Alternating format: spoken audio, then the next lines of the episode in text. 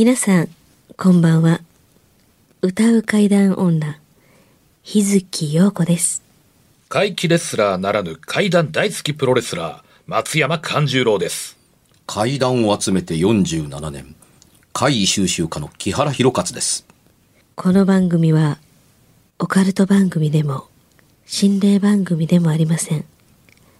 怪異収集家である作家の木原博勝さんが、実際に直接取材した実話怪談を語ります。日本で唯一の怪談専門ラジオ番組です木原さんといえばあの今や伝説の実話怪談本、新耳袋シリーズの作者でもおなじみですよね。他にも、うずしお怪談やつくも怪談といったヒットシリーズも出版されてますよね。その木原さんによるこの世のものではない話、もののけの話、不可思議な話といった実話怪談を季節に関係なく毎週聞くことができるなんて、怪談マニアにとっては夢のような話ですよね。夢どころか悪夢よりも素晴らしいことですよ。それでは、あなたが最後まで無事にお聞きできることを祈ってます。怖い水曜日、存分に味わってください。今日はどっちが読んでくれるのかな？かんちゃんですはい。千葉県にお住まいのラジオネーム亀太郎さん。はい。エレベーターやら怪異の発生頻度と信頼性などを送らせていただいている亀太郎です。はい。十数年前にあった祖母の通夜の後の熱の番の時の話です。はい。この時、渦巻き線香、かっこ蚊取り線香みたいなやつが使用され、葬儀場の方からは持続時間は約1時間ぐらいと説明がありました。うん。葬儀場1階の祖母の棺の前で根津の番開始。親戚の男性10人程度が1人ずつ約1時間交代で熱の番をし、残りは2階でダラダラと話をしていました。が、徐々に寝始めたり、ぼーっとテレビを見たりしていました。そして、部屋がシーンと静まり返った時に、突然、ドンと強い突き上げるような縦揺れ。その後、ぐらぐらと横揺れが始まりました。2階は、大変だ地震だと騒ぎになりました。うん。揺れが続く中、祖母の家にいる女性陣へ心配の電話を入れました。祖母の家は葬儀場の近隣にあるにもかかわらず、は全く揺れてないけどという回答でした。その後、揺れが落ち着いたところで、誰かが、線香と叫び、みんなで1階に降りました。1階では祖母の長男がパイプ椅子をきれいに並べ、その上で爆睡しており、線香は消える寸前でした。新しい線香に火を移し、長男を叩き起こしました。本人は絶対に揺れていないとのことでした。まとめると、葬儀場2階にいた10人前後の人間は、最初のドンの瞬間に驚いて全員が気づいている。近隣の祖母宅にいた女性陣はみんな起きていたが、全員地震に気づいていない。葬儀場1階の祖母の長男は全く地震に気づいていない。爆睡中でしたが、祭壇に設置されているものに地震の影響は見られなかった。テレビでは地震速報は出ていない。翌日、新聞やテレビで確認した限り、地震の情報は出されていない。大型のトラックなどが通った際の地面の揺れとは、明らかに種類も揺れ時間も違う。うんもう一つ気になる点は、渦巻き線香の持続時間です。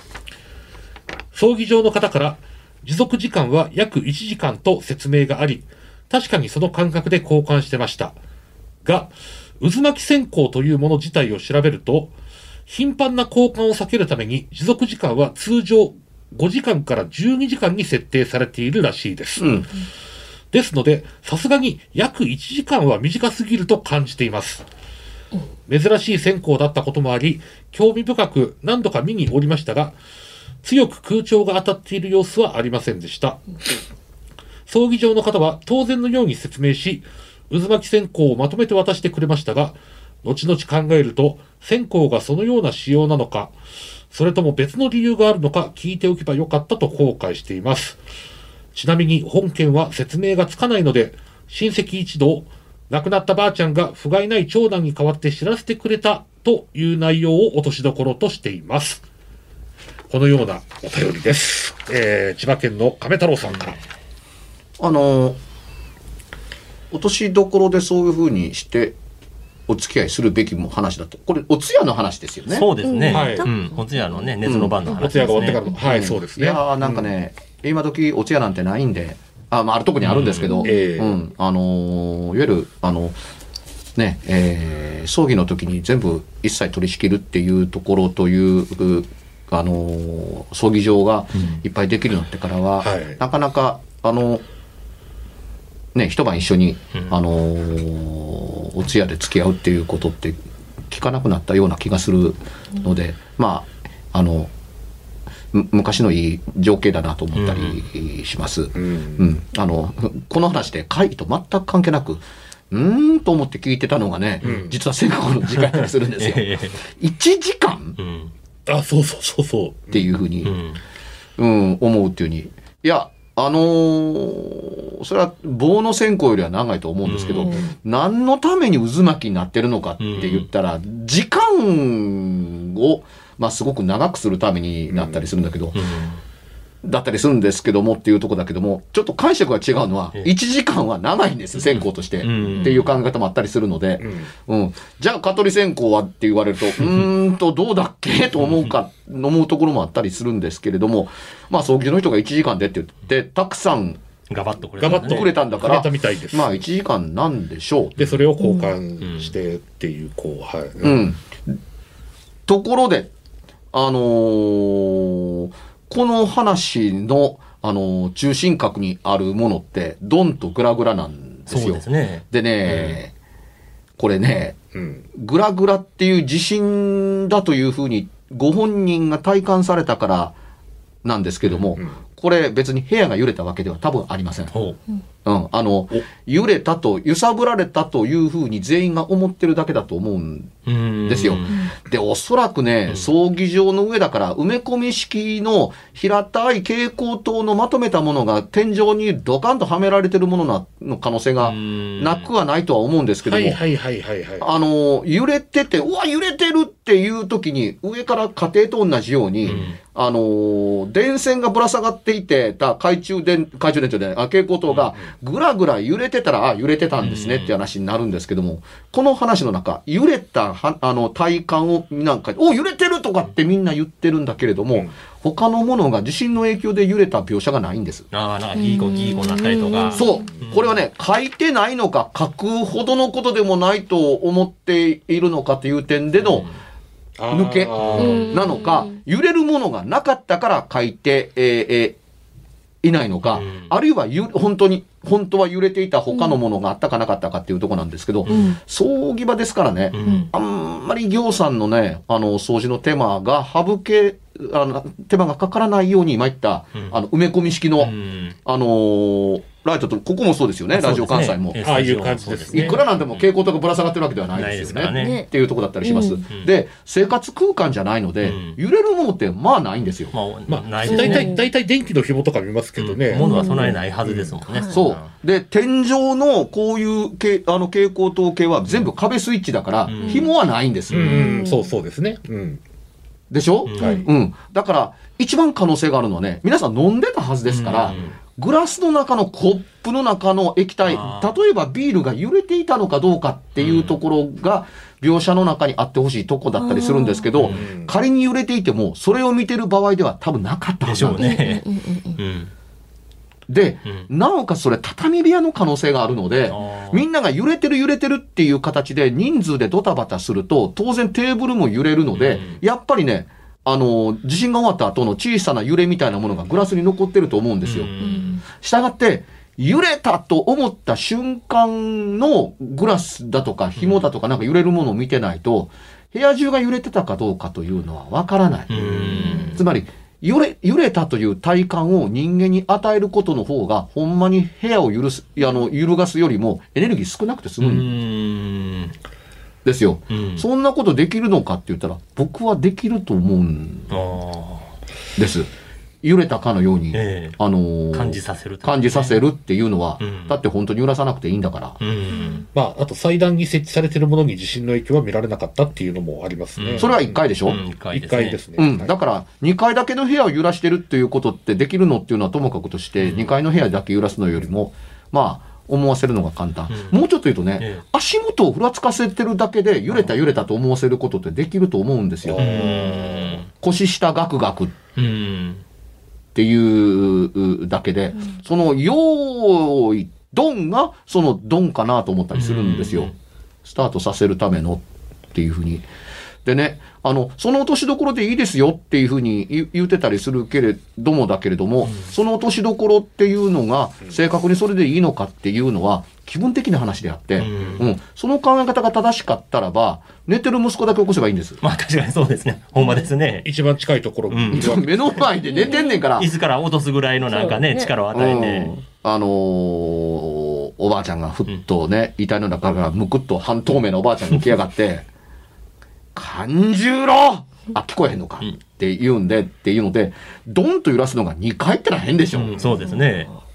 だからそれこそ、ん。ね、あの、余計なエネルギーだと思いますよね。だよね。10人よりもね、1人の息子だけをポンとつくなりなんなり。そうね。そう。ねだからね、あのー落としどころとしてはね、うん。あのーこの方の書かれている通りでいいんですけれども、うん。理屈と合理性から考えたら、うん。目の前で寝ていて、パイプ椅子から落とそうが簡単やんか。そうですね。パイプ椅子4つつなげて寝てるようなもんやねんからってうんいうとこだったりするのをやらへんかってんからっていうとこだから、実はね、そういう風にできているけれども、おばあちゃんのお通夜との因果関係が実はないんです。うん、ないね。という風に持ってきたかったんうんですよ。うんあの、そんだけの情報が重なってると、いかにもうん。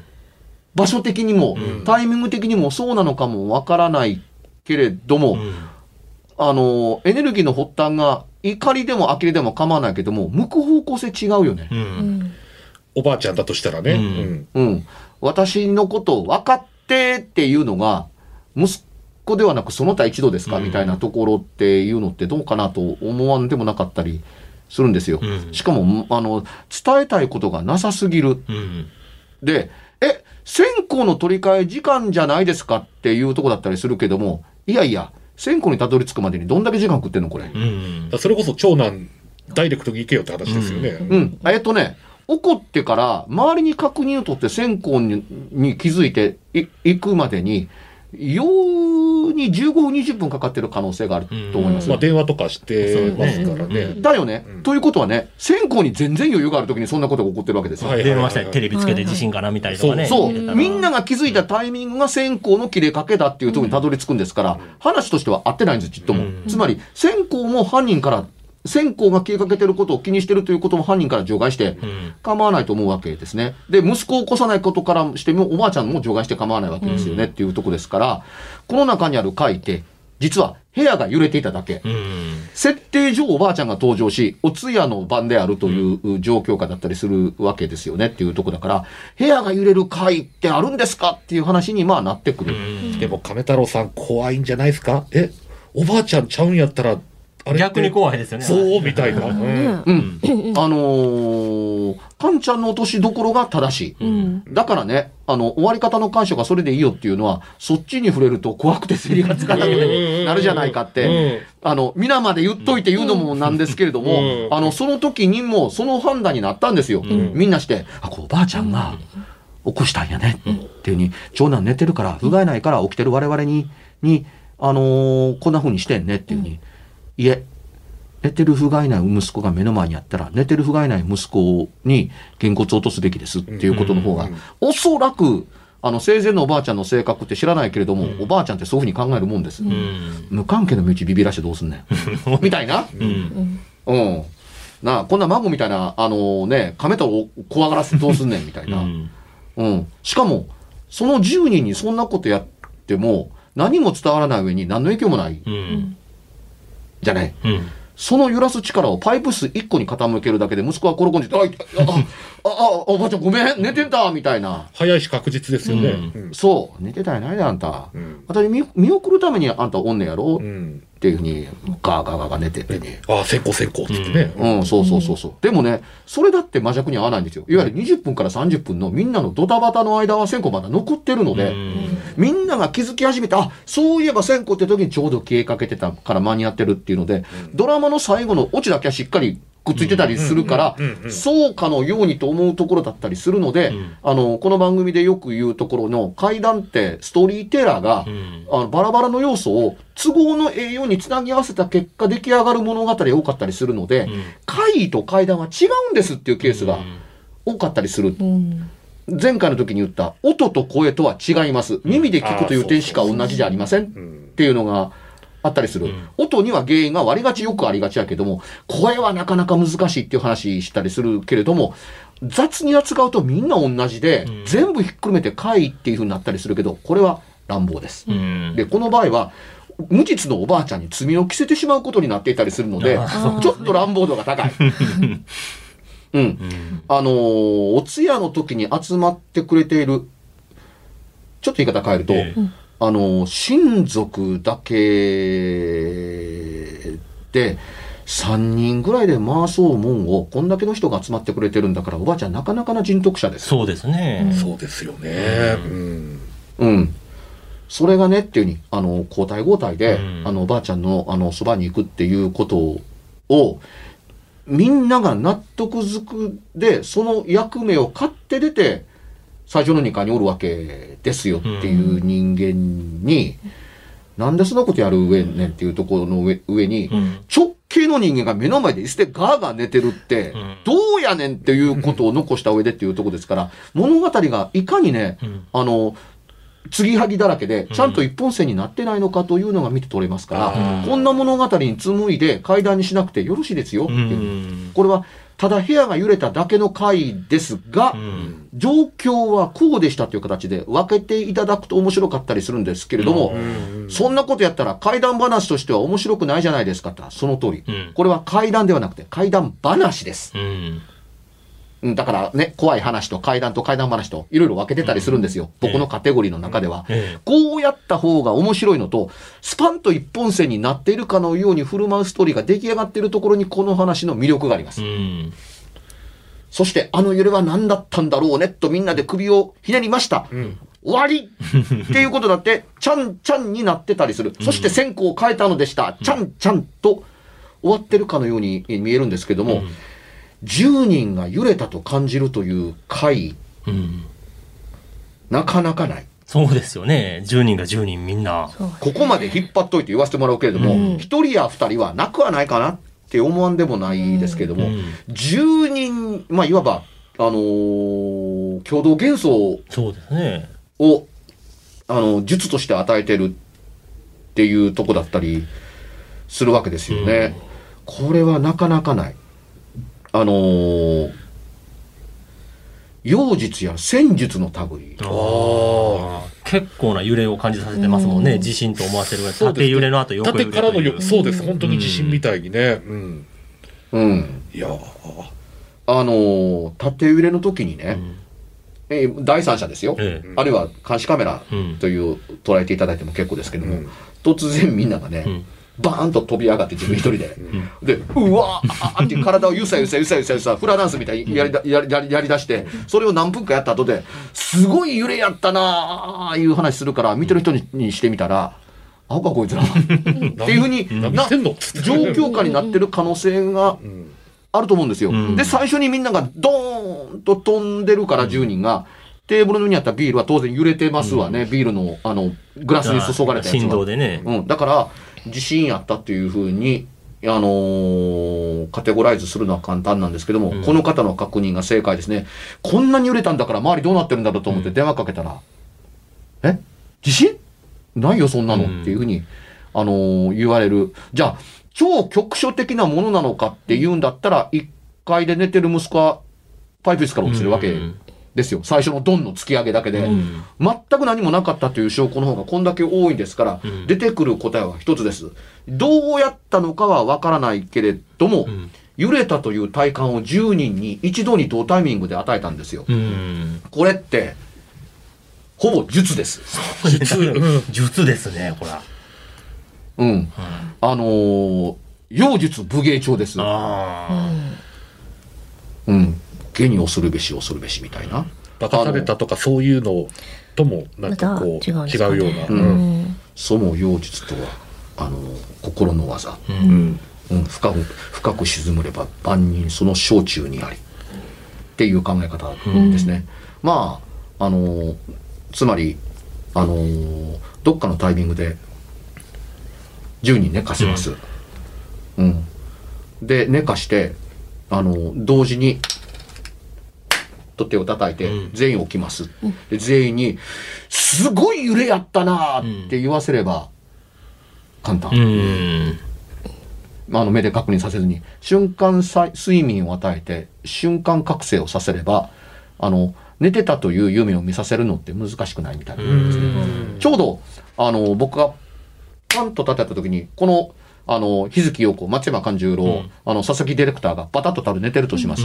で一人ずつ順番に額の上にスポイトで一滴一滴ポタはい、カンちゃんの上にもポタ佐々木君の上にもポタっていうふうにこの3人が寝てる間何があるかって言ったら下から水がブワーッと湧き出してうわーいって溺れてるっていう夢を見ていてパンとやったら、うん水はあれうん。この7階の702スタジオが水でいっぱいになったよねっていうふうに思ってるけれども、おでこに手当てたらおでこにあのがん濡れて何かが流れた程度しかない。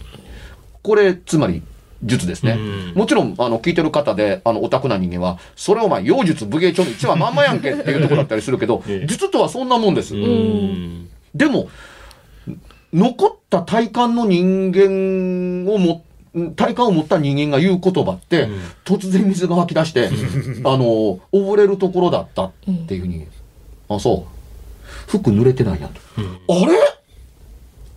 本当だ。っていうふうに。これが馬鹿げた話でないというふうに、いいいに、あの、一刀両断に切ってなかったりするのは、いや、狐や狸に馬鹿せやた話が、この話、この系には多くってねう、ん。なんでこうなったのかっていうのがわからないけれども、だから誰言うことなく、そら、狸に化かされたんやでっていうふうに。他人に言われてうん、ハッとするっていうふうに。なんでかって言ったら、いや、だってい家揺れてないもん。近所に住んでるけどなかったもん。っていうふうになったりする。テレビつけてもなかったはずだしねっていうふうに何とでも言える。なかったことを証明するのは、まあ、この場合の話に限っては簡単やったりすうる。ん。何にも倒れてないし、ねってうんうんそうだよね。で、術というふうに言ったのは、それは、あの、便宜上の理解のしやすさから使ってるのであって、うんあのーあのー妖術、狸の技や、うんあのー戦術、狐の技がやってることとあまり変わらない。実際はそうではなかったりするかもわからないけど、そういう体感を持って帰る。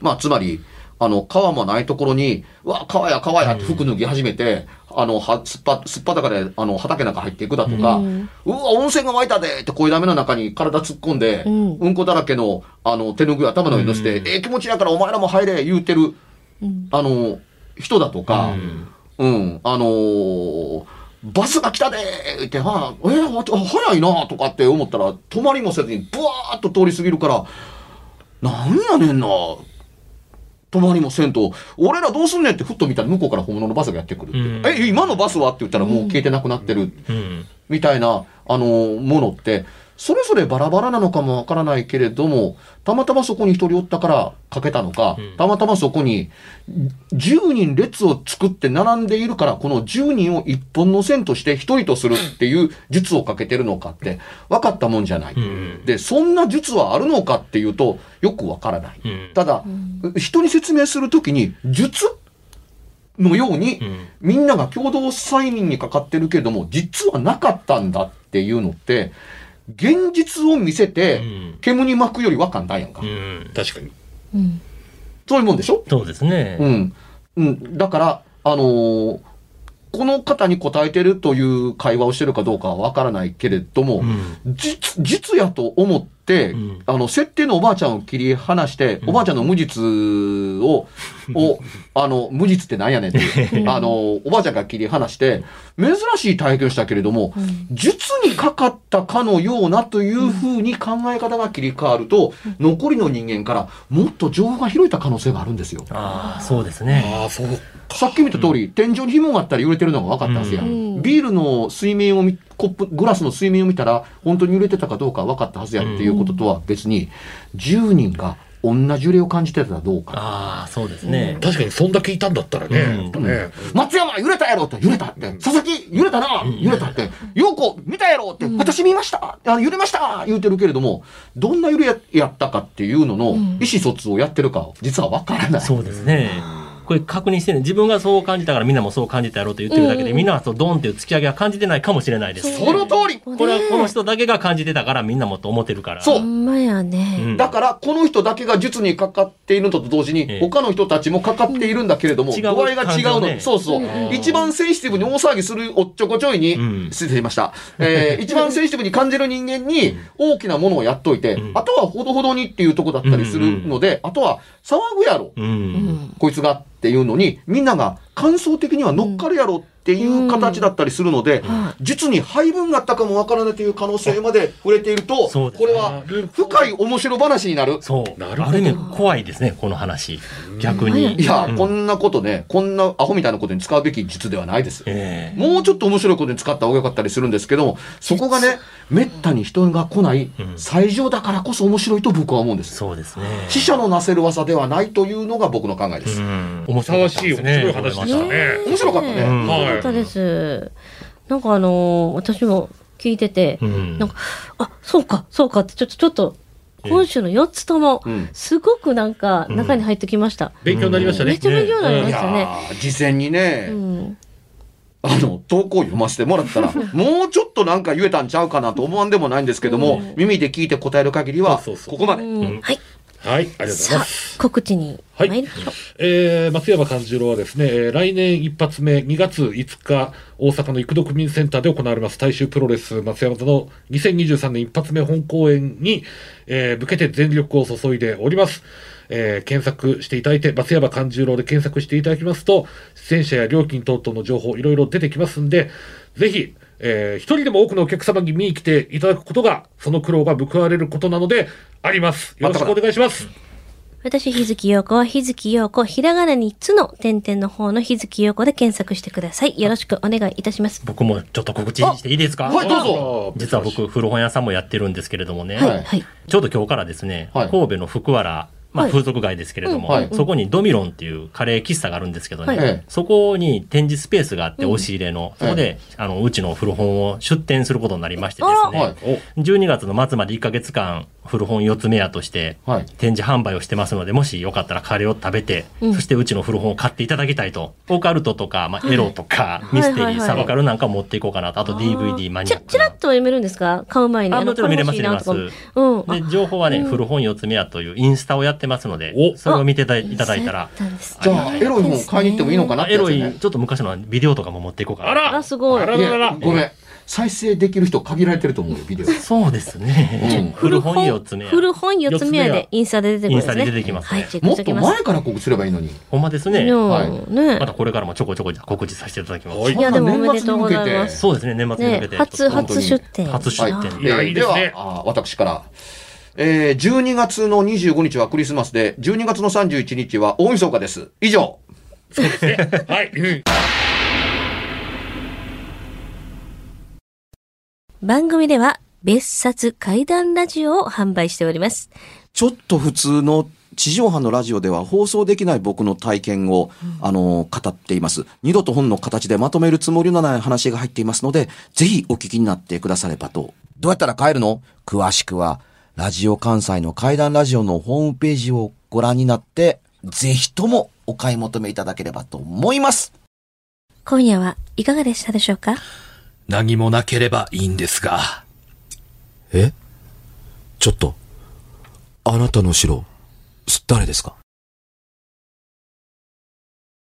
番組ではお便りや感想のほか、あなたが体験した怖い話や、あなたが聞いた身近な人の不思議な体験、また、怖い写真や、曰く因縁のあるものなどもお待ちしています。メールの宛先は、階段アットマーク、jocr.jp、k-a-i-d-a-n アットマーク、jocr.jp。ファックスは078-361-0005、078-361-0005。おはがきは郵便番号650-8580、ラジオ関西、階段ラジオ、怖い水曜日まで。ぜひ、本物の怖い話を私に教えてください。お相手は、歌う階段女、日月陽子と、階段大好きプロレスラー、松山勘十郎と、そして階段を集めて47年、木原博一でした。それではまた来週、お耳にかかりましょう。この一週間、あなたが無事でありますように。